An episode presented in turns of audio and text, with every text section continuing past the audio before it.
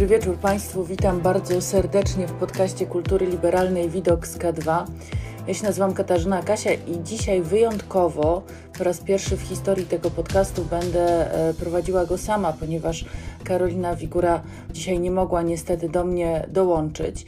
Będę prowadziła go sama, ale oczywiście za chwilę połączę się z gościem. Podcast dzisiejszy wydaje Aleksandra Sawa. I jeszcze bardzo ważna informacja dla Państwa, e, którą chciałam e, przekazać na wstępie, to że od dzisiaj podcasty kultury liberalnej można oglądać w serwisie YouTube na kanale Kultury Liberalnej.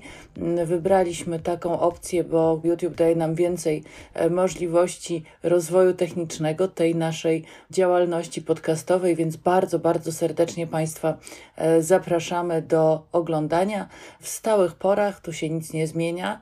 E, no i dobra informacja jest taka, że na YouTube te nasze kolejne odcinki będą zostawały, także też będzie sobie można obejrzeć w dogodnym dla Państwa czasie. E, a teraz bardzo bym chciała połączyć się z naszym gościem, bo chciałabym porozmawiać z nim o putinowskiej propagandzie. Naszym gościem będzie dzisiaj pan Wacław Radziwinowicz, reportażysta, dziennikarz, e, wieloletni korespondent z Rosji. Dzień dobry. Witam, dzień dobry. Jeszcze powinnam powiedzieć, że autor ważnych książek o, e, o Rosji. I bardzo dziękuję za przyjęcie naszego zaproszenia. Bardzo dziękuję za to, że zdecydował się Pan poświęcić nam trochę czasu, bo e, Państwo, eksperci od spraw e, rosyjskich, są ostatnio w wielkiej cenie, bo e, nagle się okazuje, że Kiedyś może nie słuchano Państwa wystarczająco dobrze, a teraz wszyscy próbujemy nadrobić pewne zaległości. Nie wiem, czy to się da nadrobić, ale, ale spróbujmy. Na początku chciałam Pana zapytać o taki wątek biograficzny. Był Pan korespondentem w Rosji i w 2015 roku, w grudniu, wydalono Pana z tego kraju. E, jakie były powody tego wydalenia? Stałem się wyrzutkiem bo złożyło się na to chyba sporo przyczyn. Ta oficjalna była taka, że e, w Polsce pracował korespondent, powiedzmy to w cudzysłowie korespondent agencji RIA Nowosti, Leonid Sfiridow, no, który już miał dobrą taką, dobrą historię kredytową, bo najpierw go wyrzucili z Czech za działalność niedziennikarską, lobbystyczną, a wręcz szpiegowską. No i później, nie wiem jakim cudem został przyjęty i akredytowany w Polsce, no ale y, nawyków nie zmienił i też nieźle, nieźle narozrabiał i został wyproszony. Zresztą to była długa procedura, bo on się czepiał różnych e, kruczków prawnych, długo go tam maltretowali czy nie maltretowali w końcu. No i zawsze jest tak w Rosji, że jest odwet i oni mówią, że symetrycznie działamy odpowiedź będzie symetryczna. Dzisiaj też słyszymy, bo po tym jak to szpiegowo warszawskie zostało opróżnione czy, czy przejęte przez Warszawę, no to ja przed chwilą słuchałem wiadomości rosyjskich. Oni mówią, że symetrycznie mamy czym odpowiedzieć. To znaczy, że coś tam zabiorą. No ja zostałem symetrycznie potraktowany, z tym, że to było zupełnie, to było zupełnie nielogiczne, ponieważ Sfirydow, jeżeli przyjmiemy, że to dziennikarz, w każdym razie reprezentował państwowe medium w, w Polsce. Natomiast ja już byłem w tym czasie, Gazeta Wyborcza była opozycyjnym medium i wyrzucanie człowieka akurat tutaj było no, zupełnie kontrproduktywne, no bo państwowy za państwowy, a nie państwowy za opozycyjny. To jest to. I to też było też tak, to, to było przygotowywane. Ja wiedziałem, że ja polecę. Jak się zaczęła sprawa Swirydowa, to ja już wiedziałem, bo i ambasadorzy domagali się od mojego szefa Adama Michnika, żebym nie zmienił, żeby kogo innego dał do Moskwy, bo wredny jestem. Zresztą oni tam robią takie, taki ranking y, dziennikarzy na Kremlu. To jest specjalnie, specjalnie rzucane na biurko Putina. Ci, którzy najbardziej się wyróżniają krytycznymi, oni twierdzą rusofobskimi e, tekstami.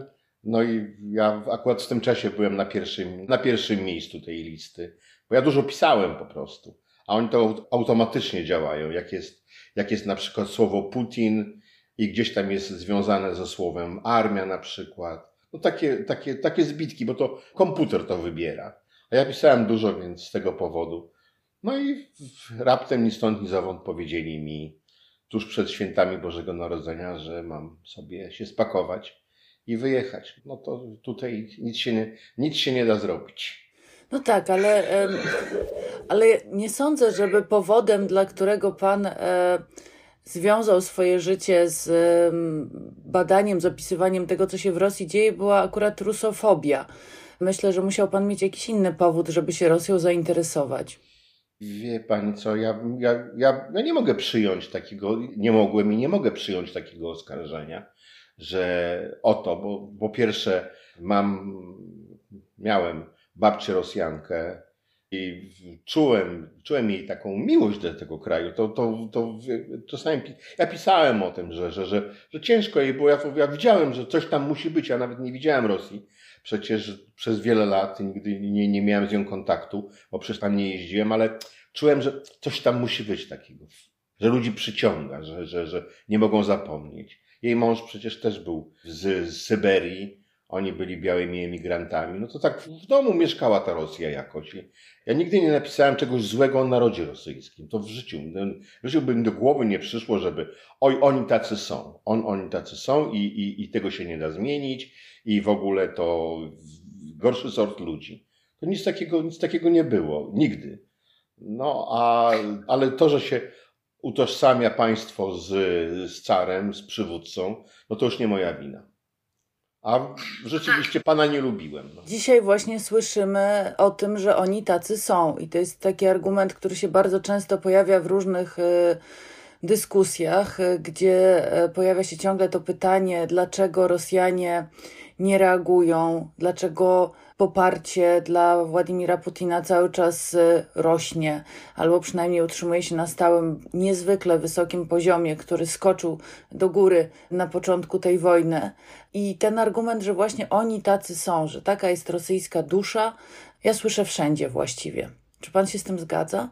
Wie pani, w takiej, w takiej sytuacji, no bo w tej chwili mówimy o sytuacji wojennej, to nie tylko, to nie tylko Rosjanie tacy, tacy, tacy są, powiedzmy. I tak się dają urobić. Ja jestem, z, rozmawiamy, ja jestem w Olsztynie. Wychowywałem się w byłych Prusach Wschodnich i to doświadczenie lat 30. w Niemczech, zasobnych, bardzo kulturalnych, no przecież nikt tego nie odmówi, przyjęcia narzuconej no, straszliwej ideologii, też oni to przeszli. No, w Polsce przy naszych dzisiejszych władzach też bardzo wielu ludzi przyjmuje jakieś kompletnie zwariowane rzeczy. Też się da prowadzić. Może jest nam, fajnie jest, my możemy się bronić, my się, polskie społeczeństwo się broni, bo ma się, bo ma swoje reduty. Bo jeśli ktoś opowiada jakieś, jakieś bzdury o wybuchach w samolocie, to można przełączyć kanał telewizyjny i tam e, pani w szkiełku i pani partnerzy postawią sprawę, na, na, na, sprawę, sprawę z, głowy, z głowy na nogi. A e, w Rosji, tak jak w Niemczech tych lat 30., tej przeciwwagi nie ma. Nie ma tej reduty, która by, która by powiedziała ludziom, jak należy do tego podchodzić, czy jak należy do tego podchodzić inaczej, czy jak można do tego podchodzić inaczej, prawda? A, a siła, a siła tego, co oni robią, siła tej propagandy, totalnej kompletnie, jest, jest niesamowita. No właśnie, to jest pytanie o kształt tego rosyjskiego, ja nie wiem w ogóle, czy można użyć tego słowa, rynku mediów. To znaczy, jak tam tak naprawdę e, wygląda obieg informacji? Czy ona już jest wyłącznie zagarnięta przez te oficjalne e, kanały, cenzurowane przez Kreml, e, głoszące kremlowskie um, kłamstwa.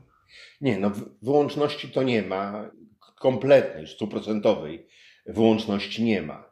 W y, Niemczech hitlerowskich też były kanały, też były radiostacje, można było, można było słuchać, choćby nawet Brytyjczyków, czy radia brytyjskiego nadającego po, po, po, po niemiecku. To, to tej wyłączności nie ma. Ale, wie Pani, nie ma jednej Rosji, tak naprawdę. Tych Rosji jest kilka, dość wspomnieć o, o Kaukazie, który jest w ogóle, oni mówią, nawet jest takie ładne określenie, Rosjanie mają, mają, świetne, mają świetne sformułowania. To jest wewnętrzna zagranica. Bo rzeczywiście to jest niby te Czeczenia na przykład, czy tam Inguszetia, Dagestan, to są niby regiony, które wchodzą w skład Federacji Rosyjskiej. Przepięknie. Ale tam jest prawo szariatu tak naprawdę. Rządzą miejscowi Hanowie, którzy robią co, co im się żywnie podoba i potrafią nawet, tak jak robi to Ramzan Kadyrow, najeżdżać na Moskwę dosłownie i tam się rozprawiać zbrojnie ze swoimi przeciwnikami, czy, czy z tymi, których, których nie lubią. To jest oddzielny, oddzielny świat, formalnie podporządkowany, klękający przed, przed Kremlem, a tak naprawdę robią ci ludzie, co im się żywnie podoba. Tam elity władzy. I jest Moskwa, która jest niewyobrażalnie bogata. Tam się żyje tak bogato, jak, jak w dobrych miastach europejskich, bo tam spływa to wielkie bogactwo z całej, z całej Rosji. I w takiej Moskwie jak mówią moi koledzy socjolodzy, przeciętny mieszkaniec ma kilkanaście źródeł informacji. Ale jest ogromna Rosja prowincjonalna, która, której żyje zdecydowana lwia część y, tego, tego, tego narodu, i tam jest, są trzy źródła informacji, bo jest y, najwyżej trzy. Przeciętny mieszkaniec tego ma. Bo to jest telewizja federalna, która obejmuje swoim zasięgiem 98% y, ludności. Jest miejscowa, regionalna telewizja, która z takim samym, takim samym ściekiem jak, jak i ta federalna i ewentualnie miejscowa gazeta, która jest wydawana przez miejscową administrację. Kropka. Więcej nie ma. I inna jest sytuacja człowieka, człowieka w Moskwie, który raz jest zainteresowany tym, co się dzieje, no bo stolice, zawsze w Rosji stolice były takim, takim, takim miejscem fermentu, zainteresowania, postępu i tak dalej.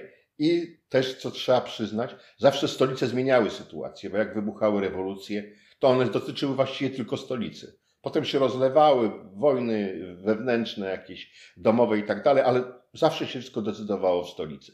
I tam ci ludzie żyją w zupełnie innym świecie.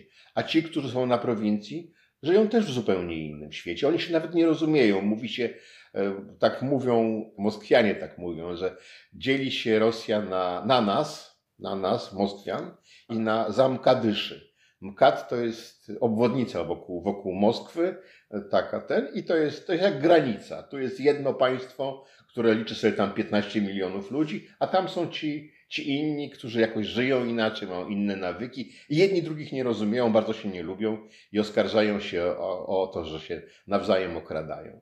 I tak to wygląda z punktu widzenia odbiorcy. A jeżeli chodzi o rynek, no to, to tego, po prostu, tego po prostu nie ma. Rynek medialny. No właśnie, bo to jest coś, nad czym się zastanawiamy, no bo żyjemy w czasach, mówi się o, o, tym, że żyjemy w jakiejś globalnej wiosce, że obieg informacji jest y, błyskawiczny, że właściwie rewolucje, wojny, wszystko to widzimy, te obrazy do nas docierają bez y, właściwie no, zakłóceń, potworne y, obrazy. Jak to się dzieje, jak to się robi, żeby tak ogromne państwo odłączyć od tego wszystkiego? Przecież oprócz tych źródeł, o których Pan mówił, no jednak jest internet w Rosji, jednak jest dostęp do niezależnych, w tym sensie, że nie rosyjskich źródeł informacji. I co z tego właściwie? Czy, dlaczego e, przez te źródła też nie można na przykład sprawić, żeby to poparcie dla Putina jednak spadło? Nie pani, to trzeba mieć, to trzeba mieć publiczność, publiczność zainteresowaną tym, ażeby, ażeby wyjść. Ja już nie mówię w tej chwili, bo się odcina. Władze Rosji odcinają możliwości, na przykład, no YouTube, lada moment, on w tej chwili jest bardzo ważny dla informowania tej świadomej części Rosjan. No, no niewielkie, no ale jeżeli to jest nawet tam 15-20%, to to jest dużo w takim kraju, który liczy sobie 147 milionów ludzi ale no, są, są takie zabiegi i wybiegi, ale trzeba mieć publiczność zainteresowaną, która będzie chciała sięgnąć do tego. I Putin, jak przyszedł do władzy, to pierwsze co zrobił, pierwsze co złapał w swoje łapy, to jest telewizja. Opowiadał mi Niemcow, jego no, taki no, no, zabity w zamachu opozycjonista, kiedyś wicepremier, że on był zszokowany tym, jak pierwszy raz po odejściu z Kremla Jelcyna przyszedł do Putina, do tego prezydenckiego gabinetu. Jelcyn miał zawsze puste biurko, kartkę papieru, wieczne pióro, wszystko. On, on rządził takimi, przede wszystkim zwolnieniami z pracy. Po prostu można było przyjść i od razu od ręki wypisywał masz i idź sobie ten. Tak on taki był. Natomiast jak się pojawił Putin, to się w gabinecie pojawił wielki telewizor. On po prostu chciał mieć, chciał mieć telewizor, ale nie tylko jako odbiornik, ale jako całą, jako, jako całą telewizję. I on po kolei przechwytywał i to bardzo szybko zrobił. Zmonopolizował telewizję, wziął wszystko pod siebie. Ta telewizja rosyjska, i to trzeba, to trzeba przyznać. Wie pani, jak, jak, jak mnie wyrzucili z tej Rosji i przyjechałem do Polski, a ja przedtem nie miałem, w Rosji nie miałem polskiej telewizji. I to już był czas y, rząd, rządów PiSu i ja włączyłem telewizor w Polsce i dotarło do mnie, że telewizja rosyjska mówi do mnie po polsku. Bo to było bardzo, bo to było bardzo, argumenty były, o Zachodzie mówili, mówili w taki sposób. Tylko jest jedna różnica. Oni to robią po mistrzowsku. Nasi to siedzą i, i sztywni i ten, a tam ci macherzy główni to nie są, to nie są dziennikarze. To nie są jakieś publiczne prostytutki, które się sprzedają za ten. To są szamani, są kapłani. Oni, oni, oni, oni tańczą, oni pokazują, oni mają znakomitą wiedzę o świecie. I nie jest prawdą, że oni ukrywają ważne rzeczy. Oni o nich mówią. Jest całkiem niezły przegląd sytuacji tego, co się dzieje na świecie. Ja nie, ja nie mówię o Rosji. Rosja tam w ogóle prawie nie istnieje. Od, od lat na przykład istnieje przede wszystkim tylko Ukraina i nawet w prognozach pogody e, mówi się, jak źle jest w Kijowie, a pomija się, że jest powódź pod Moskwą. To takie rzeczy, to, to, to takie rzeczy się dzieją. Ale oni, oni dają bardzo dobry obraz, bardzo plastyczny, znaczy dobry, plastyczny. To jest dobrze pokazane i w sposób bardzo tendencyjny, ale, ale logiczny, dobrze wyrażony, podane. Więc to się dobrze ogląda po prostu. To też ma swoją zaletę, żeby, że, że, żeby to. Teraz jest tak, yy, praktycznie prasa to nie istnieje już. No, no, można powiedzieć, że nie istnieje, no bo jeżeli ona, jeżeli dociera, jest parę gazet, które jeszcze można czytać dzisiaj, mimo tego, że, że, że, tyle, że tyle tytułów już wycięli, ale one docierają tylko do Moskwy, tylko do Petersburga i na tym koniec. Oni mieli bardzo dobre tygodniki, były takie na przykład Itogi, gdzie rzeczywiście był fajny obraz Rosji i to jeszcze było przy Putinie, ale ich nie można było kupić na przykład już w Niżnym Nowgorodzie. Wielkie miasto, tam to po prostu nie docierało. Ta słynna nowa gazeta, y, która no teraz jest zawieszona, tylko dzięki temu, że Muratow, jej naczelny, dostał Nobla, to jej nie zlikwidowali, a zawiesili. Ona na przykład, ja jeździłem często do Kaliningradu i tam y, po prostu y, miejscowy przedsiębiorca sprowadzał 100 egzemplarzy. On miał restaurację i w tej restauracji można było czytać nową gazetę. I to było jedyne miejsce, a publiczność tam jest liberalna, tam jest europejska publiczność. Kaliningrad jest, Kaliningrad jest bardzo ciekawy, no ale po prostu no, dostępu do tego oni nie mieli. Także, także to, jest, to jest absolutnie zmonopolizowane. I jest ten internet, na który tak bardzo liczono że on będzie takim, takim wyłomem. Oczywiście on się stał i w tej chwili są bardzo ciekawe zjawiska w tym internecie, ale jest, jest tak wiele, on jest tak bogaty i Rosjanie przede wszystkim siedzą w mediach społecznościowych. Adnokłasniki czy w kontakcie, to, to tam się siedzi i tam jest bardzo mało, tak jak u nas na, na polskim Facebooku, to aż huczy od polityki to tam to raczej kotki, ładne dziewczyny, styl życia i takie rzeczy. To, to, to ich wciąga i, i oni w tym siedzą. Jest oczywiście ten segment internetu informacyjny, ale tutaj jest bardzo ciekawa taktyka Kremla, bo po prostu póki jeszcze pozwalają na różne rzeczy, na to na przykład jest coś takiego jak agencja Meduza. Ona bardzo dobrze informuje o wojnie na przykład i bardzo odważnie i tam się można dowiedzieć więcej nawet niż z polskich mediów o tym, jaka jest sytuacja naprawdę na wojnie, jakie są e, wybryki żołnierzy rosyjskich, ale władze go starają się go przede wszystkim zagęścić. Jest popularny, mm, popularna strona, popularna witryna i ona dostaje bardzo szybko bliźniaków, takich różnych, podobnych graficznie, z podobnymi adresami i po prostu tam w tym gąszczu, który tworzą i w gąszczu również takich, gąszczu, w gąszczu informacji różnych, sprzecznych ze sobą, to się wszystko, taki nie, niewytrawny odbiorca po prostu się gubi.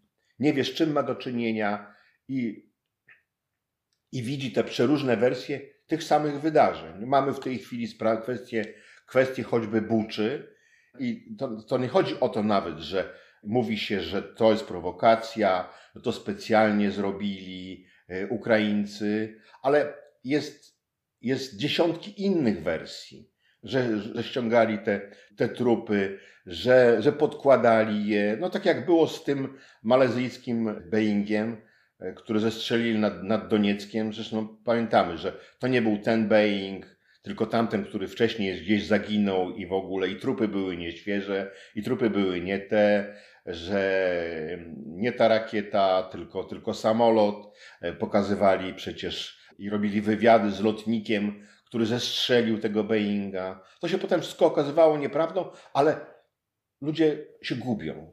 To też jest taka gra na to, żeby się zagubili. A no, co, coś tam słyszeli, a może nie tak, a może, a może są jakieś wątpliwości. To jest bardzo perfidna gra. To jest, nie, to jest niezwykle perfidna gra i to, i to jakoś rozbraja tę minę internetową, którą by się, jakby się wydawało, jest podłożona pod, pod, pod Kremlem i, i w końcu wybuchnie i zmieni sytuację nie jest, nie jest to takie proste. Ale z drugiej strony, przecież ta propaganda, też mam wrażenie, dzisiaj widziałam zdjęcia e, Władimira Putina żegnającego zmarłego niedawno Władimira Żyrynowskiego. I e, poziom paranoi Putina jest taki, że oddelegowano nawet, kazano odejść gwardii honorowej od tego, tej trumny otwartej z ciałem. Putin najprawdopodobniej, jak podają media, miał pod garniturem kuloodporną kamizelkę.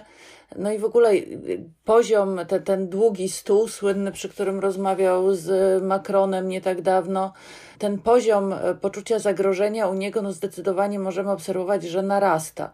Z drugiej strony widzimy tę mm, inwazję, tę wojnę w Ukrainie, która też no, dowodzi na każdym kroku, że Putin przeszacował siły swojej armii. E, czy to nie jest tak, że ta propaganda po prostu zjada własnego twórcę, że on e, w jakimś sensie tak się w nią zasłuchał, że aż w nią uwierzył? Znaczy, dwie różne rzeczy, bo ten, ten lęk Putina przed, przed, przed, przed chorobą, przed wirusem, ja mówię, że Putin się boi mikroba, to jest rzeczywiście rzecz paranoiczna. Wokół niego jest próżnia od samego początku y, epidemii. Ludzie, którzy go otaczają, ci, którzy go muszą, powiedzmy to tak, obsługiwać, to jest ogromna armia ludzi, to jest tysiąc osób. Oni są skoszarowani im nie wolno się widzieć ze swoimi rodzinami. Po kilka miesięcy siedzą jak w, jak w areszcie, jak w więzieniu. Pokojówki, kucharze, ochrona, piloci, kierowcy. To jest tysiąc osób. On nawet przed wojną, zanim się zaczęła jeszcze wojna, bo być może przypuszcza, że ci ludzie są na tyle znękani, że ktoś mógł mu krzywdę zrobić, to ich wymienił. Wymienił całą tę całą te, całą tę swoją obsługę. Kosztuje to, kosztuje to miliardy rubli. Każdy, kto jest do niego dopuszczony, musi przejść przez dwutygodniową kwarantannę, gdzieś tam w specjalnych sanatoriach, gdzie też nie może mieć kontaktu z nikim. Żeby przyjść do niego, to musi przejść przez tunel, gdzie go tam skraplają specjalnym czymś tam, żeby ten, to jest paranoja. Wydaje mi się, że jednak w tym jest jakaś logika. Dużo się mówi o tym, że on jest ciężko chory. Ja nie widzę takich objawów. No nie jestem lekarzem, ale, ale nic konkretnego nie wiadomo. Natomiast to, że on się aż tak boi i tak się chroni, raczej by świadczyło, że boi się, że jeżeli go ten mikrob dopadnie, to go zabije, bo coś innego go na, tak naprawdę zjada. Więc tutaj może, może, może to jest właśnie takie logiczne wytłumaczenie tego, tego paranoicznego zachowania. A jeżeli, chodzi, a jeżeli chodzi o wojnę, to rzeczywiście jest coś takiego, to się już nawet rozwija. Rozwija się tak, że na przykład jest taki generał Biesieda, on był szefem wywiadu y, FSB, wywiadu zagranicznego FSB i odpowiadał za Ukrainę. On został aresztowany najpierw w areszcie domowym, teraz siedzi w Lefortowo, to jest więzienie FSB, no takie bardzo, czy areszt, e, bardzo pilnie strzeżone i bardzo ciężkie. Za co? Za to, że on rzekomo, no bo to są przecieki, to nie, to nie ma jeszcze dokumentów, że on rzekomo obiecywał Putinowi i meldował Putinowi, raportował mu, że stworzył sieć, ogromną piątą kolumnę przeciwko władzom w Kijowie, y, która jest gotowa wystąpić wtedy, kiedy wejdą rosyjscy żołnierze. Że obiecywał podobno, że w każdym mieście ma po dwa tysiące bojówkarzy, mocnych chłopów i po kilka tysięcy y, manifestantów. Ci bojówkarze wyjdą i sami pogonią władzę, struktury władzy rozbiją kijowskiej, a manifestanci będą kwiaty rzucać pod czołgi i rzucać się na szyję rosyjskim żołnierzom. Podobno to jest, to jest takie uzasadnienie prześladowania tego człowieka jego, i jego, jego aresztu, że wziął ogromne pieniądze, zdefraudował te pieniądze i jednocześnie stworzył miły Putinowi obrazek, że, żeby mu pokazać, że bardzo łatwo będzie tę Ukrainę wziąć, nie trzeba tu wielkiego wysiłku, będzie powtórka z Krymu. Także to jest jedna rzecz. Druga rzecz jest taka, to ja to tak nawet miałem pretensje do polskiej publiczności, bo to jeszcze było 4 lata temu. Ja pamiętam, 1 marca Putin miał swoje orędzie do narodu. I to orędzie było strasznie militarne. On na wielkich ekranach takich pokazywał, no jak, jak Walt Disney zupełnie występował, pokazywał takie rakiety, które latają po całym świecie i Wtedy Trump był prezydentem, on ma dom na, na Florydzie i taka rakieta leci na tę Florydę, tam, tam gdzie mieszka, mieszka Trump. Jakaś rakieta, która ma napęd nuklearny, może latać tygodniami nad, nad, nad ziemią, w końcu gdzieś tam uderzy, nie wiadomo gdzie, jest nieuchwytna i tak dalej, i tak dalej. To było taki, jakby Adolf Hitler miał telewizję, pokazywał swoje Wunderwaffe narodowi i światu. I no to jakoś, jakoś to zostało zlekceważone. I ja do dzisiaj nie wiem, czy rzeczywiście Putin ma te bronie, o których, o które, które wtedy widział. Ale Putin uwierzył, że ma znakomicie wyposażoną armię i ma ten moment, wie pani, w którym on ma przewagę. On może zagrozić światu wojną, nadwywołać wojnę i dzięki tej swojej przewadze nie to, że wygra, ale zmusi świat, żeby w lęku przed wojną atomową uległ jego, jego żądaniom, a jego żądanie to jest nowa Jałta, podzielimy między duże państwa Ameryka, Rosja, Chiny, podzielimy świat i będzie, i będzie porządek, i będzie fajnie, i, i, i, i on przejdzie do historii jako ten odnowiciel imperium. Coś takiego. I chyba i tym człowiekiem, który w to na pewno uwierzył, to właśnie był Putin, w tę w te, w te wielką przewagę militarną. I to się teraz okazuje. On na przykład wiedział, bo ja o tym słyszałem wiele razy, że bardzo się chełpi z taką możliwością zagłuszenia łączności przeciwnika na froncie. Że ma coś takie, jak, jakieś takie zagłuszarki, że nasza armia będzie wszystko widziała, będzie, będzie widziała z kosmosu, co się dzieje i będzie ze sobą się mogła komunikować dowódcy, a przeciwnik będzie ślepy i głuchy i go łatwo bardzo rozłożymy na łopatki. I co się okazuje? Okazało się, że czegoś takiego nie ma że rosyjscy generałowie posługują się otwartą komórkową siecią na Ukrainie, gdzie są podłączeni do przekaźników ukraińskich i są, i są powiedzmy to na widelcu. To jest, to jest po pierwsze. I dlatego giną generałowie, bo generałowie nie mają na tyle dobrej łączności, żeby z daleka ze sztabu dowodzić, tylko muszą wychodzić na pierwszą linię, a tam już czekają snajperzy, którzy z podsłuchu telefonicznego wiedzą, że generał tam jest. No to prosta robota. To prosta, prosta, czysta robota snajperska. Więc, więc, więc to w ten sposób wygląda. Mało tego.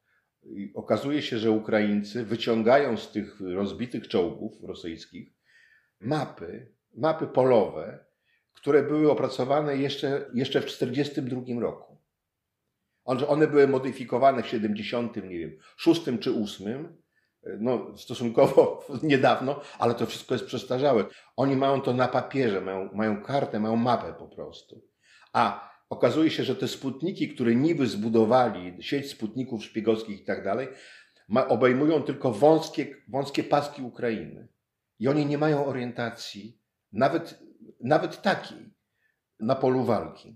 Więc po prostu Putin sobie stworzył taki obraz, taki tych właśnie kreskówek, gdzie mocarz świata rzuca głowicami na, na lewo i prawo, a tak naprawdę to ma czołg Armata. Ja go widziałem jeszcze, to jeszcze był ten rok, kiedy mi wyrzucali w 15 roku na, na paradzie, na tej wielkiej paradzie e, z Dnia Zwycięstwa i my pamiętamy tę Armatę, najnowocześniejszy czołg świata, czołg piątego pokolenia, to te hasła do, do, do dzisiaj brzmią w uszach.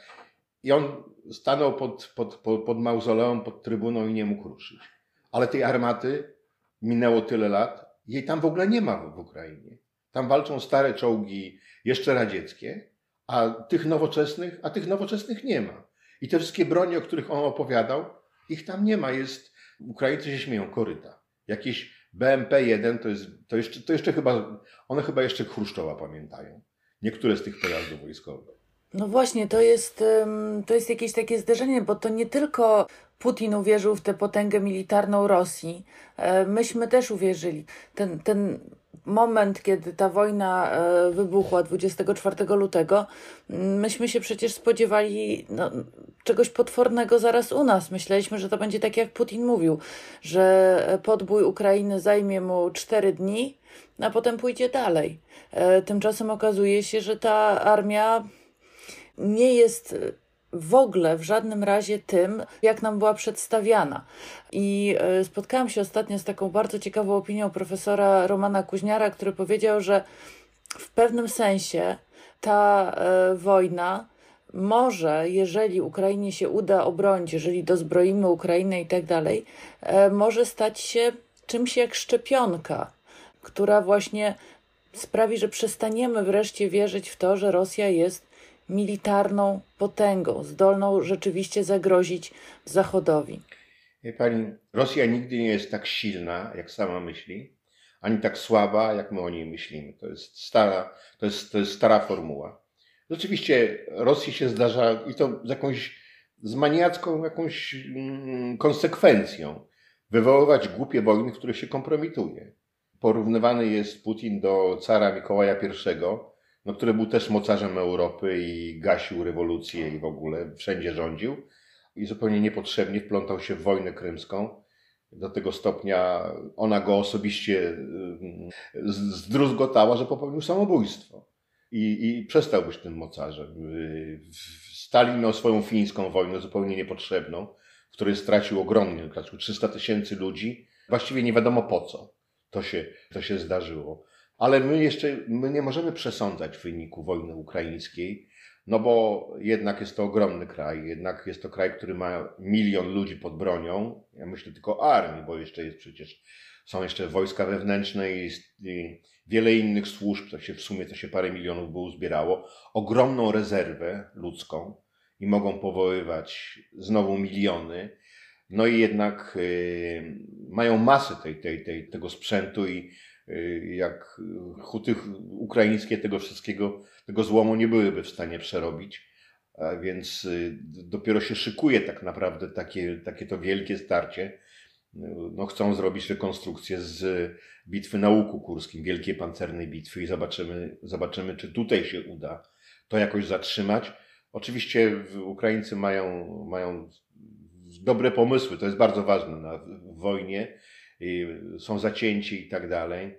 No i też sprzyja im przede wszystkim rosyjska korupcja i rosyjski bałagan, bo okazuje się, że idą bez, nie są, nie są przygotowani, nie mają sprzętu, nie mają żywności, nie mają paliwa, to już wszyscy, wszyscy to już wiedzą, więc, więc, to, więc to ich osłabia. Ale mm, no, najwyraźniej widać, że Putin stawia wszystko na jedną kartę i chce rzucić wszystko, co ma, żeby zmiażdżyć ten, ten, ten opór. Więc y, no jeszcze, jeszcze za wcześnie, żeby, żeby, żeby mówić. Ale rzeczywiście, rzeczywiście to już jest kompromitacja na pewno. To już jest, jak Putin, ja pamiętam w 14 roku, jak była kwestia Noworosji, czy oni będą zajmowali całą Ukrainę, czy nie będą, czy pójdą zbrojnie, to przecież Putin mówił, że będę na, na drugi dzień będę w Bukareszcie, a na trzeci będę w Warszawie. No jednak nie. Jednak nie. To się, to się jednak nie udaje. Ale, ale jeszcze, się, jeszcze się nic nie zdecydowało ostatecznie, niestety.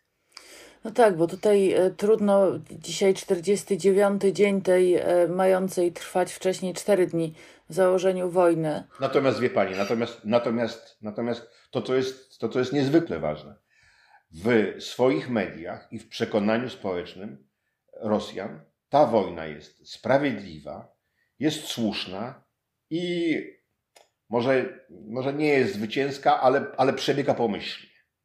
Takie jest przekonanie zdecydowanej większości społeczeństwa, bo im się to codziennie podsuwa. Codziennie mają swoich bohaterów, codziennie mają obrazek e, z tej Ugandy, z tych republik e, pirackich, gdzie ukraińscy faszyści czy neonaziści gromią i zabijają ludność cywilną, zabijają dzieci, ostrzeliwują, a jeżeli ostrzeliwują coś na Ukrainie, to sami ostrzeliwują i sami niszczą i prowokują. E, Kramatorsk oczywiście to, to ukraińska bomba zabiła, rakieta zabiła, zabiła Ukraińców, e, w Buczy zabijali Ukraińcy, Ukraińcy i tak dalej, i tak dalej. I to, i to jest wbijane do głowy. Ja mam codziennie mam taki spektakl, około no, dwie godziny, czasami trzy godziny. Ja to oglądam. Jak, jak oni to podają, w jaki sposób to jest, to jest przedstawiane społeczeństwu no, no trudno jest mnie przekonać, ale, ale jeżeli ktoś siedzi, nie wiem, gdzieś tam pod Pskowem w jakiejś wiosce i ma tylko to i tylko i wyłącznie to i naokoło ludzie mają wyłącznie taki obraz, no to, no to dobrze, no to jest, z tego wynika 83% poparcie dla Putina i dla wojny, bo tak się tych ludzi urabia.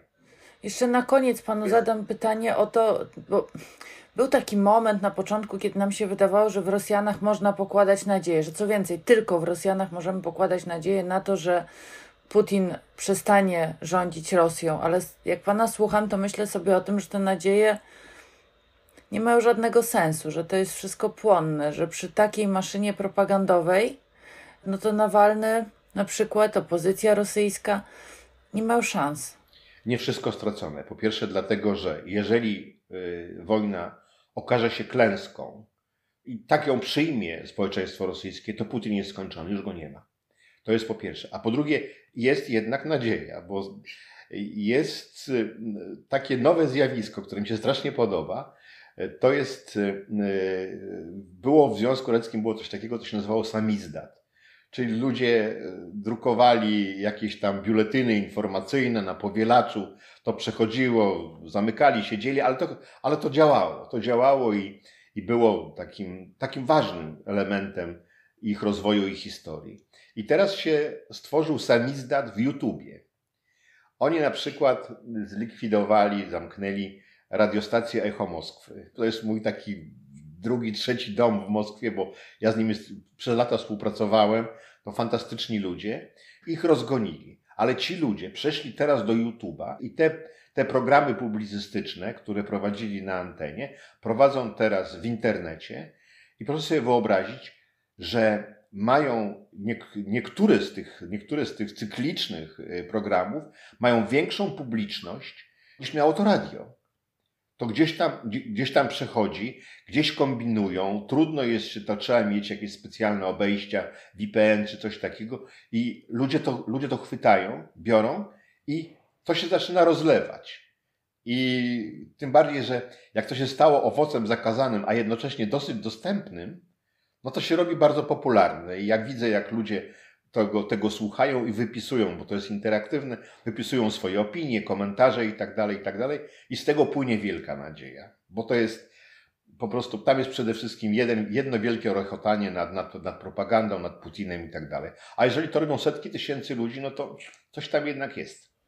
To, to kończymy w takim razie z nadzieją. Bardzo, bardzo Panu za to dziękuję, bo nadzieja jest towarem deficytowym ostatnio zdecydowanie na naszym rynku.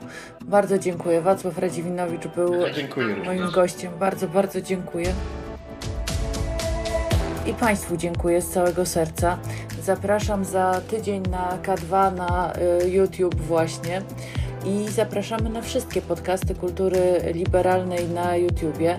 Jutro y, zaprasza Jarosław Kuisz, w piątek zaprasza Jakub Bodziony i cóż, y, niech Państwo subskrybują kanał Kultury Liberalnej i niech Państwo nas oglądają i interaktywnie oczywiście komentują, bo YouTube takie, e, takie sztuki umożliwia.